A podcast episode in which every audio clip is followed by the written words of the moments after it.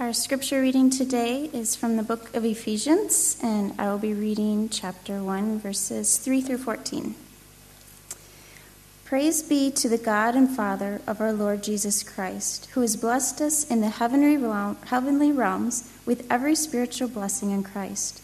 For he chose us in him before the creation of the world to be holy and blameless in his sight. In love, he predestined us to be adopted as his sons through Jesus Christ in accordance with his pleasure and will, to the praise of his glorious grace, which he has freely given us in the one he loves. In him we have redemption through his blood, the forgiveness of sins, in accordance with the riches of God's grace that he lavished on us with all wisdom and understanding. And he made known to us the mystery of his will according to his good pleasure, which he purposed in Christ to be put into effect when the times will have reached their fulfillment to bring all things in heaven and on earth together under one head, even Christ. In him we were also chosen, having been predestined according to the plan of him who works out everything in conformity with the purpose of his will, in order that we, who were the first to hope in Christ, might be for the praise of his glory. And you also were included in Christ when you heard the word of truth, the gospel of your salvation. Having believed, you were marked in him with the seal, the promised Holy Spirit who is a deposit guaranteeing our inheritance until the redemption of those who are God's possession, to the praise of his glory. May God bless the reading of his word.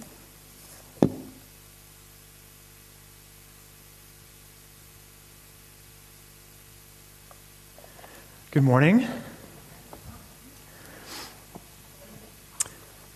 So today marks the first of four Advent Sundays. And if the word Advent is not familiar to you, it means the time of waiting, the time of joyful expectation as we celebrate the coming of Jesus. And it's a traditional season in the church. Um, so Christmas is here, guys. Who, who loves Christmas? Who has other feelings towards Christmas? A few people, okay. um, C.S. Lewis pointed out that there's actually really three Christmases going on every year. First of all, there's the Christian Christmas, which is a festival, uh, a spiritual festival celebrating the incarnation of the Son of God. Secondly, there's the European Cultural Christmas, which is a winter festival of being merry and singing carols and practicing hospitality. And thirdly, there's the commercial Christmas, which is an economic festival designed to keep the retail industry afloat. And the fact that they all happen on the same day is very confusing because they have very little to do with one another, actually. Now, a couple of you raise your hands that you, uh, you may not particularly love Christmas, and um, there's plenty of reasons for you to dislike the uh, the cultural Christmas and the economic Christmas. But I hope over the next few weeks, what we can do is build an atmosphere of joyful expectation as we look forward to the first kind of Christmas. So, we're going to focus our attention on not so much the, the story of Christmas, but on what you could call the doctrine of Christmas, the meaning of Christmas. It's what First John tells us so clearly that the Word, that's the eternal Son of God, the second person of the Trinity, the creator and sustainer of the universe, the Word became flesh. That means flesh and bone, uh, eating, drinking, toilet using human being.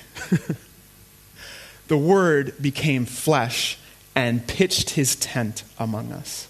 That means he lived in a real place with real people at a real time in history. Now, no matter what I say up here over these next few weeks, there is literally no way for me to exaggerate the significance of those few words. And that's why the, the title of this series is Glorious Dirt. Christmas is God getting his hands dirty. It's the glorious descending into the dirt so that we that were made of dirt, the dust of the earth, could be glorified in him. So that's our theme this month as we uh, prepare for Christmas in Advent. And today we're going to start by looking at the mystery of Christmas. Where else could you really start when you start to think about the meaning of what we're celebrating? So I'll give you what my three points are. First of all, what is the mystery? Second of all, what the mystery is not. And third of all, why is it important? So, firstly, what is the, me- uh, what is the mystery of Christmas?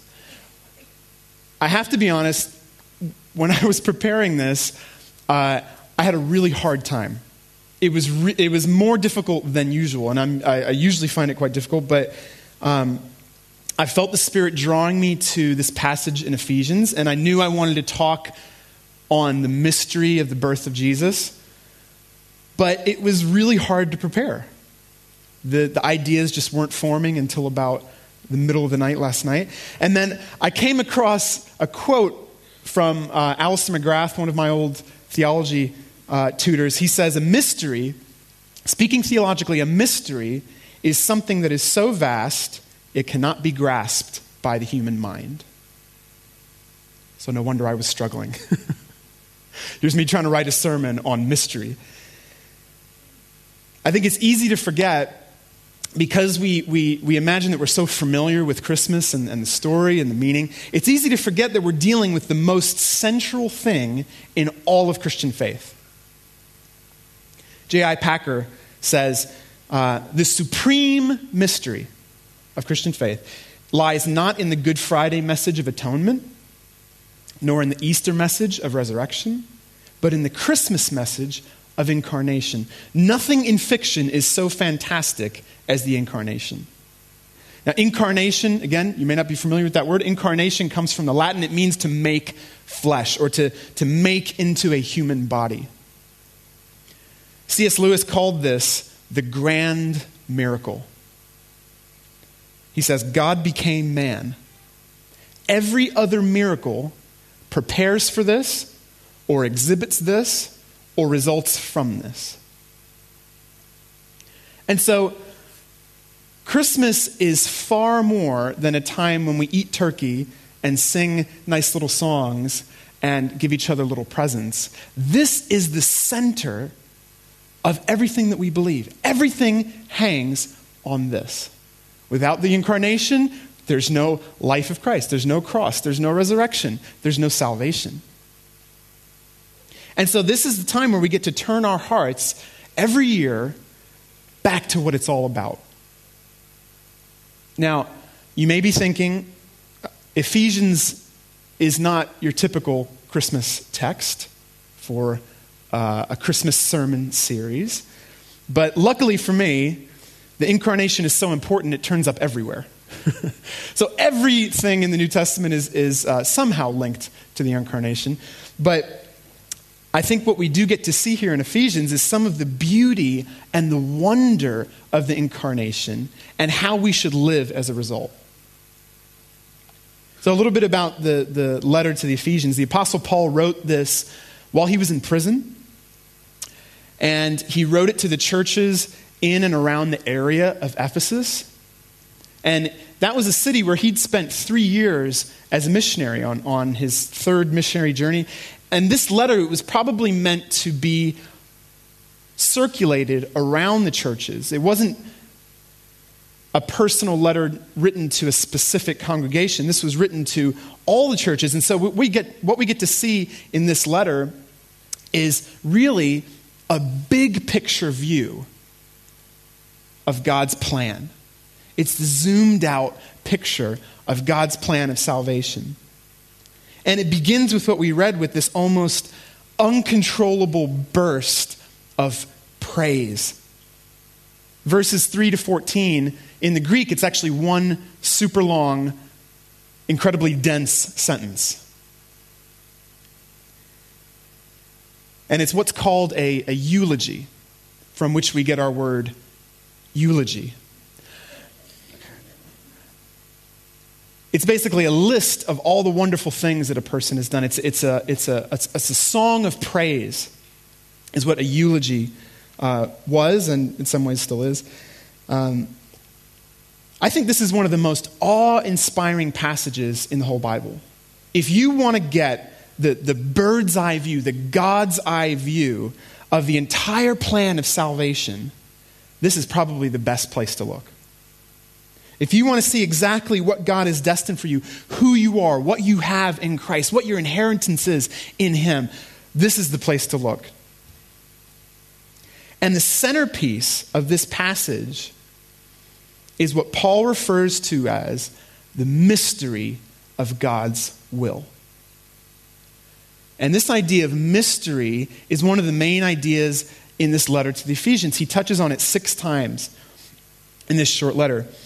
And when I read this, I get the sense that I kind of picture Paul locked up in prison for months on end. He's, he's really at the end of his rope at this point in his life.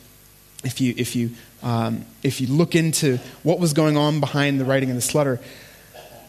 But I picture him in prison just having basically all the time in the world to meditate on what it means to be in Christ. Meditating on this. And as he starts to, to write this letter to encourage the church, to, to, to teach them about their identity in Christ, he can't help but just flow out with this praise. He doesn't go into the, the normal greetings that he does, he just bursts into worship. Paul, as you read this, he's absolutely thrilled. And we should be too when we realize what it's talking about. Uh, in the, the letter to Colossians, which was written right about the same time, it says, it also talks about mystery. It says, This mystery was kept secret for long ages and generations. And you can read that in Romans 16, uh, and that's Colossians 1. Kept secret for long generations. This season of Advent, it's very significant that it's the season of waiting, the season of expectation. It's a season of pregnancy. That sense of being hopeful for what's coming, but still longing for that day to actually come.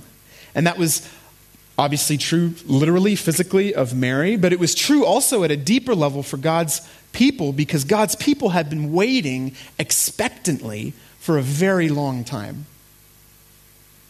As you read through the scriptures, if you read uh, from Genesis all the way through um, to Revelation, and you start to get a sense of the, the storyline of the Bible. There's one thread of a storyline through the Bible. And as you, as you begin to, to capture that, there's this building sense of tension. There's this dramatic tension that's building bit by bit all through the Psalms, um, all, all through the scriptures.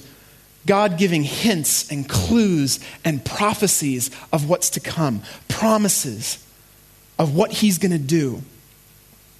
But there's this, this growing expectation as the time gets longer and longer, the centuries pass. And it looks like, at many times, all is lost. God, in, uh, from, from Genesis to Moses to the Psalms through the prophets, he, he promised a coming Messiah, a coming Savior, the anointed one that would free God's people once and for all from slavery to sin. But how? That was the question. How is he going to do it? Humanity had turned away from God in the garden. That's why the plan had to be set in motion. And so God chose out a special people that would bring about the Messiah. But then even those special people that he chose out turned their, back, their backs on him and started worshiping other gods. And so, how could God fulfill both his promised justice for sin and also his covenant love and mercy for the people that he chose and set apart as holy? How could he fulfill justice and mercy without sacrificing either one? And as scripture moves on, we begin to get intimations that the secret is God is going to have to do it himself. I wish I could take us through, uh, especially the, the prophets, uh, through, uh, through Psalm 23 and, and, Ezekiel and Jeremiah, how you see this progression that there's a good shepherd coming, coming, and bit by bit we found out, we find out the Good Shepherd is God Himself, Emmanuel, God with us. The answer of how God was going to do it is the Word of God made flesh, hanging on a cross for us. That is the mystery of Christ. And more than that, Paul says this wasn't just about forgiving Israel's sins, this was God's plan of salvation for all nations. God had promised Abraham that through you, through your seed, I'm going to bless all the nations of the world. Jews and Gentiles being made one in the redeemed family of God. This is one of the biggest passions of Paul's life is helping the church understand Jews, Gentiles, you are now part of one new family in Christ. There are now no more barriers of culture, of race, of, of ethnicity, of language. You are one in Christ. And it still gets bigger than that. Not only is the mystery about redemption for Jews and Gentiles, but the ultimate mystery in it, and we read it in this passage, is that through Christ, God is reconciling the whole of the created universe to himself. It says, all things, whether in heaven and on earth, being in Christ, being united in him, reconciled to God. So, not only your personal sins, not only the, the sins of the, the, the nation of Israel, not only um, redemption for the whole of humanity, but redemption for the whole of creation that has also been broken by sin. This is the mystery that has finally, after long ages and generations, been revealed in what God has done in Christ. That's the big picture. It doesn't get any bigger than the whole of the created order. That's God's end game. It is so much bigger than just our individual thing. This is about God fixing everything. And he says, Behold, I am making all things new. I love those words. This is the big picture. This is Jesus Christ, the embodied Word of God at the center of everything. The center of all of history. This is the, this is the pivot. This is the, the, the anchor of all of history. Everything that was before this was a foreshadowing.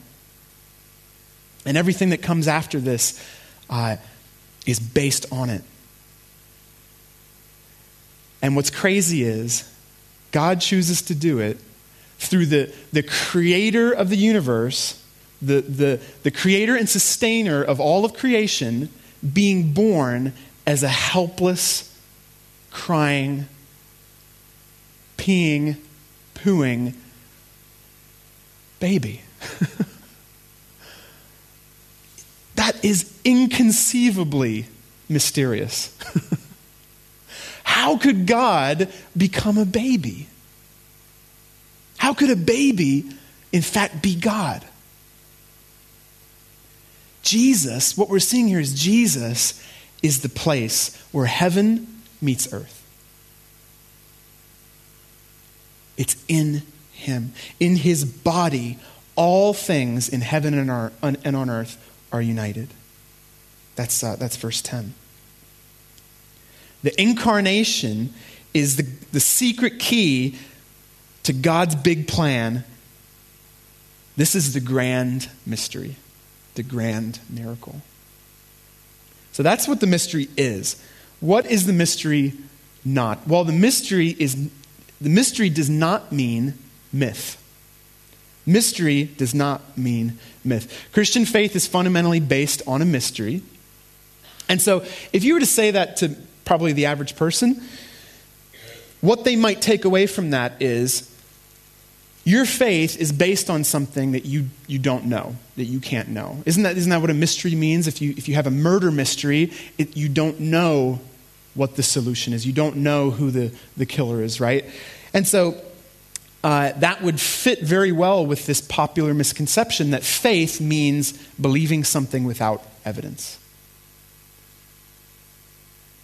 So you might say, can modern people in an age of science really believe in this kind of thing? Christian faith is based on mystery. It's true. But that's not the same as saying that it's unreasonable or that it's unknowable. We're surrounded by all kinds of mysteries. Some of them are sitting right next to you. There's any number of things about life and existence that we can't fully comprehend, that we can't wrap our heads around in a, in a comprehensive way. Just think of the vastness of the universe. Now, we can give the numbers, we can, we can talk about the, the, the, planets and the, the size and the light years between everything, and, and we can write it down on paper, but it's impossible to conceive of. We can understand that it's true, but we can't fit it into our heads. We can't, we can't actually conceive of something so vast. And just because we don't understand it doesn't mean that it's unreasonable. And this passage in Ephesians, for instance, um, you, may, you may or may not have noticed, we actually have the doctrine of the Trinity in here. This is one of those things that a lot of people shy away from because, oh, oh I don't understand it, so I'm just not going to think about it. Well, we see the Trinity right here. We see God the Father, God the Son, God the Holy Spirit working in eternity for our salvation. If you go back and read it, you'll, you'll, you'll see the work of every person of the Trinity um, on display. And we can, we can read God's revelation of himself in, in nature and, and in, uh, in Scripture. We can compile all the facts. We can lay them out and, and come up with a way to make sense of them. And what we come to is the Trinity. It's a way of summarizing everything that God says about who He is. Now, because we can express the doctrine of the Trinity, does that mean that we can fully comprehend it? Does that mean that we can fit it into our little brains? No. but that doesn't mean that it's unreasonable. Reason and knowledge support our faith, but they don't encompass our faith. Christian faith, I would argue, is a reasonable, rational response to the evidence that we have of God in Christ. It's not, it's not less than rational. It should never be less than rational. But it is more than rational. It does involve things beyond our full comprehension. And if we're talking about God, isn't that exactly what we would expect? Shouldn't there be some things about God that we can't fit into our head? If we could know everything about God, wouldn't we be God? Now, a big problem is that the modern mind, I think, more than ever in history, cannot abide mystery. We just don't like mystery. Every murder mystery must have a solution at the end, right? Um, I once asked a, a, an agnostic friend of mine what would it take for you to believe in God? And he said, Well, I would need to see some sort of undeniable evidence, some kind of amazing miracle. And if, if I had that, I would believe, but since I haven't, well, uh, I'm, I'm, not, I'm not making any statement about the question. Now, that's quite a common thing for people to say, I think. I've heard that quite a lot. We think that if God were, um, if God revealed himself in some undeniable way, that we would believe. But is that really the case? Would we even really want God to reveal himself in an undeniable way? And if you think about it, if you try and actually come up with, well, how could he possibly, what might he do to, to make something undeniable for you? What, what kind of thing could he possibly do? My friend said, Well, um, I don't know, God writing my name in the stars. You probably could have thought of a better one if he thought a little longer, but, you know, would that be an undeniable revelation of God? Couldn't you, I mean, it'd be pretty amazing, right? But couldn't you, if you, if you didn't really want to know him or believe, couldn't you just as easily write that off to super intelligent aliens? Or, you know, if you were the only one to see it, couldn't other people just write it off as, oh, you were hallucinating? Would it be seen, you know, if, if God chose to do it that way, would he, would he make everyone on earth see it at the same time? So that everyone could have that undeniable proof? Well, uh, what about generations in the future? Would they also, every generation, have this, this chance at undeniable proof? Their names written in the stars? Um, say that every generation had it. Every generation had all their names written in the stars personally for them. Wouldn't we just end up treating that and taking it for granted like we do the stars anyway? If it was just always there? And so you, you begin to see, I mean, you can probably come up with a better example, but you begin to see we expect God to give us undeniable proof before we believe, and yet when you try and actually say what could satisfy that criteria, it's very hard to come up with something that would actually do it. And so, even if God could do that, even if He gave undeniable proof, what that means is that you would be forced to believe. If something's undeniable, you can't deny it, you're forced to believe. Is that really what we want? Does that even fit with the picture of a loving God?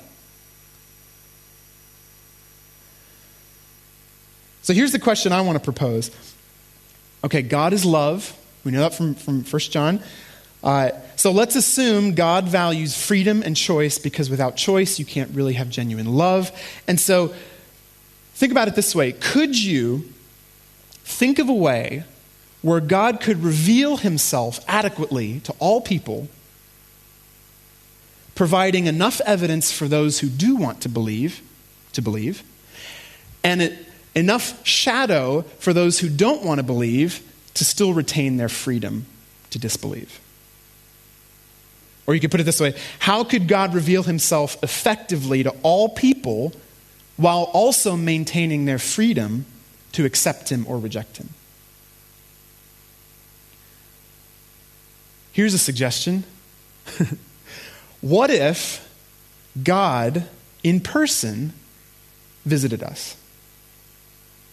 so that he could be visibly seen, making sure people knew that he was coming in advance by predicting it over a certain amount of centuries.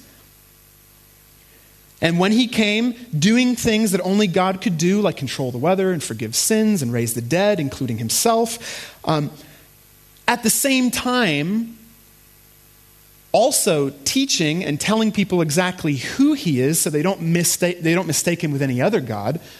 Um, and then also, not only teaching, but proving his character by the kind of life that he lives, his compassion, his miracles, a self sacrificial death, even for his enemies, and then a triumphant resurrection to defeat the grave.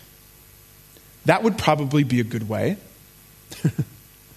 Those that would want to believe would have plenty of reason to believe. But those that don't want to believe could just say, oh, well, I don't know if that ever really happened.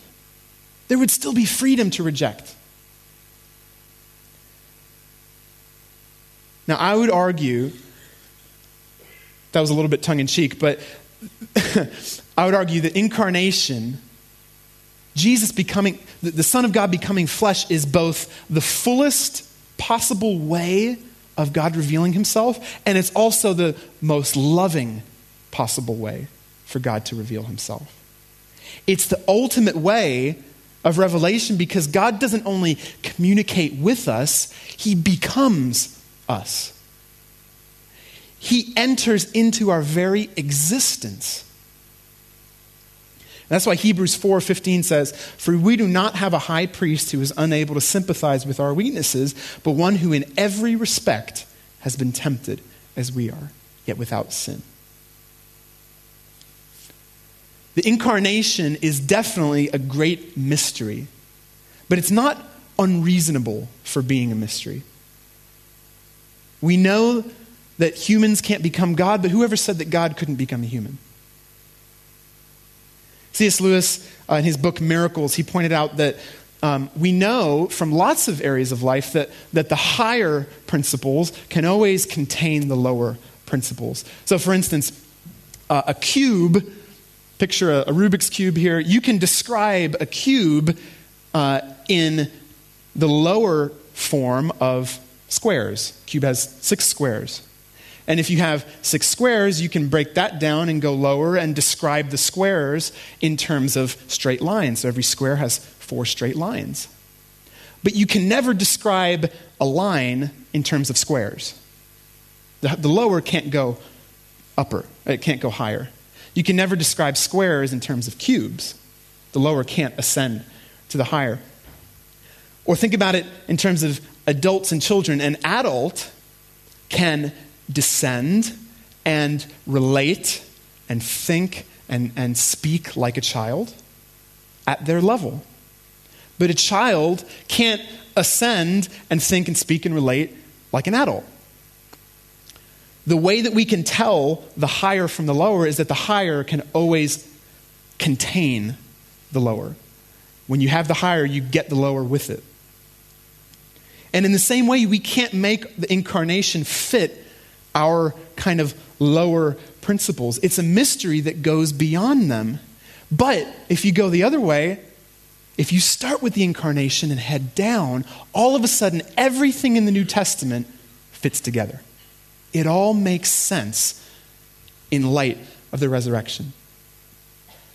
C.S. Lewis said it, it's, it's like the sun. How do you know that it's, that it's noon and that the sun is shining? It's not because you're looking at the sun, it's because you can see everything else. And if you start with the incarnation, it allows you to shed so much light on the whole of Scripture. So he says, C.S. Lewis says, in the Christian story, God descends to reascend. He comes down, down from the heights of absolute being into time and space, down into humanity, down to the very roots and seabed of the nature that he's created. But he goes down to come up again and bring the whole ruined world up with him. This is the mystery that God finally revealed to the church through Christ. So the last point is why, why is this so important? Lots of reasons, but you might think if the incarnation is, is a mystery and uh, we're never going to be able to wrap our heads around it, then, then what's the point of really talking about it? Shouldn't we just accept it and just, you know, leave it at that? Um, is it really important for everyday life and faith? And the thing is, if you get the incarnation wrong, you get everything else wrong with it. Uh, Alister McGrath, in his book Heresy, um, he argues that all the major heresies of the church throughout history find their root they all trace back to a faulty doctrine of Christ. Almost every heresy goes wrong because it either, it does one of two things. It either ends up denying the full divinity of Jesus Christ, or it ends up denying the full humanity of Jesus Christ. And what you see in Scripture is that Jesus really is both fully man, fully God. That's the only way that we can make sense of what Scripture tells us. He really is God the Son. Contrary to what the Mormons say, he did not become God. Rather, it says he is the eternal Word that was with God and was God, through which everything was made that makes God visible, that ups, upholds the, the universe by the word of his power. He does and says things only God can do, and Christians have worshiped him. His followers, his disciples, worshiped him as God right from the beginning. Not centuries later as the myth developed, but they worshiped him as God right from the beginning. Jesus is fully God, but yet we also see that he really is fully human. Think about all this. Jesus has a human mother. He's given a human name. He comes from a human tribe. He lived in a human town, in a particular nation. He had a job. He celebrated holidays. He ate, he drank, uh, he, he drank, he slept, he was tempted, he was angry, he was heartbroken, he suffered, he died. That is a picture of humanity.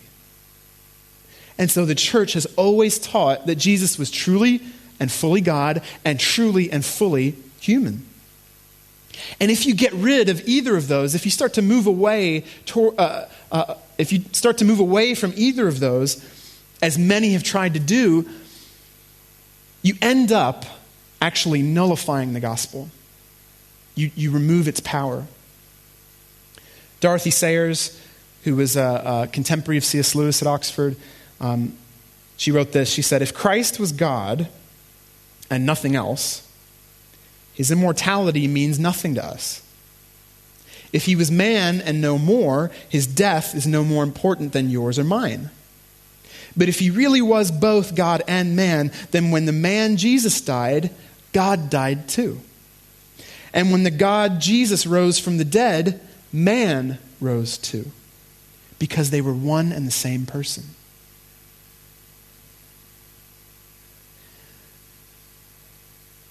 As we're talking about Christmas, Tim Keller points out Christmas is the only Christian festival. There's plenty of Christian festivals, but Christmas is the only Christian festival that all the world wants to get in on. Everyone wants to celebrate Christmas. But the problem is that they want to celebrate the spirit and the principles of Christmas while leaving out the person of Christmas. Every religion of the world, that's possible to do. Whether it's Muhammad or Buddha or Confucius or Moses, they all came to say, here is the way, here is the truth, here is the, the way of life that pleases God. And so you can remove the person and the system still stands. But in Christianity, that doesn't work. In every world religion, the person is just the messenger. They were an ends to the mean of the principle, a means to an end of the principles. But with Christ, everything that he said and did and taught was a means to himself. Did Jesus bring uh, moral teachings? Did he give us new experiences? Did he show us a way of life that pleases God? Yes, of course, but all of those things are pointless if you miss him all of those things were avenues, not ends in themselves, they were avenues that we could know Him. Without the flesh and blood, real life, real space, time, and history, Jesus Christ born as a baby to the Virgin Mary, without Him in the flesh, there is no gospel. Because the gospel is not about Jesus, the gospel is Jesus. Everything is in him. And if you read this passage again, you, you see how many times this, this little phrase, in him, pops up. It tells us all the spiritual blessings in the heavenly places are in him. We are chosen in him. We are predestined and adopted in him. We have redemption, redemption in him. All things in heaven and on earth are united in him. We have an inheritance in him. We believed in him. We were sealed with the Holy Spirit in him.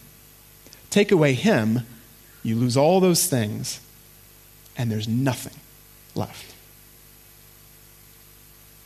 So, as we celebrate the incarnation, we're celebrating two things. We're celebrating that this was a birth unlike any other birth in history. But we're also celebrating that this was a birth just like every other birth in history. We celebrate that this baby was fully God, unlike any other person that's ever been born. And yet we celebrate that he was also fully human, just like every other baby that was ever born. We celebrate that he's like us and also that he's completely unlike us. And it's, it's comforting.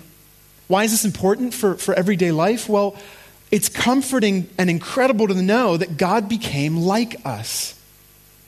That he would be willing to enter into our world, enter into our experience and our suffering, our pain, our weakness, our temptation because Jesus did that, because he really is like us, it means we can turn to him. We can go to him and know that he understands. And it means that he can represent us fully before the Father because he is us.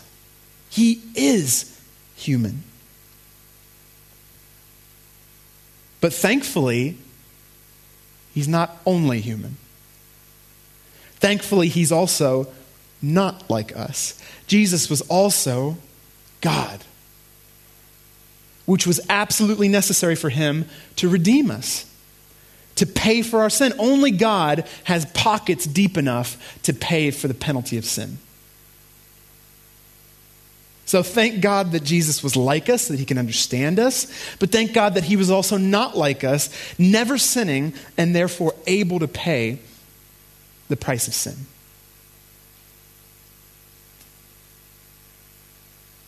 Let's pray together.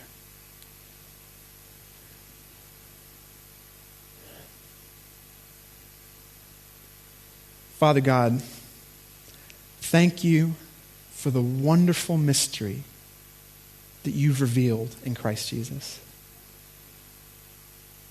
Help us to embrace and enjoy that mystery, to help others into it, to see that it's not irrational or, or unreasonable, it makes perfect sense of everything that we see of you, that we experience of life, and it goes far beyond what we can imagine. Thank you, Lord, that all the spiritual blessings in the heavenly places are ours in you. Thank you that we're chosen in you. Thank you that we're predestined to adoption in you. Thank you that we have redemption in you. And for the hope that all things in heaven and earth will be united in you. Thank you that we have an inheritance in you. And thank you for giving us the Holy Spirit as the seal of that inheritance in you. We love you, Lord. We celebrate you in this season. And may all of our Christmas celebration, all of our Advent joy and expectation and hope be in you.